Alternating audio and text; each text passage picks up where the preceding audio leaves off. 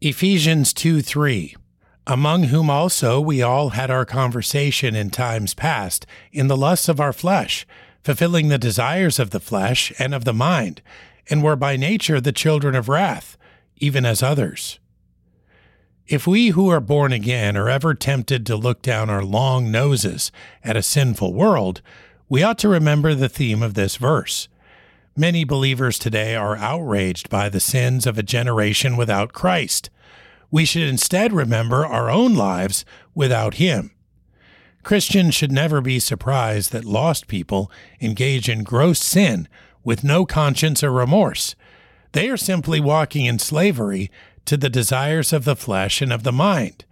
This is not an excuse for anyone to do wrong.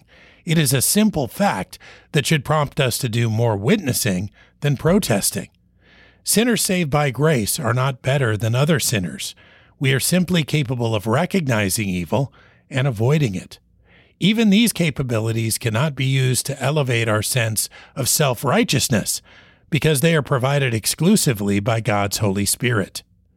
Ephesians 2:3, among whom also we all had our conversation in times past, in the lusts of our flesh, fulfilling the desires of the flesh and of the mind, and were by nature the children of wrath, even as others.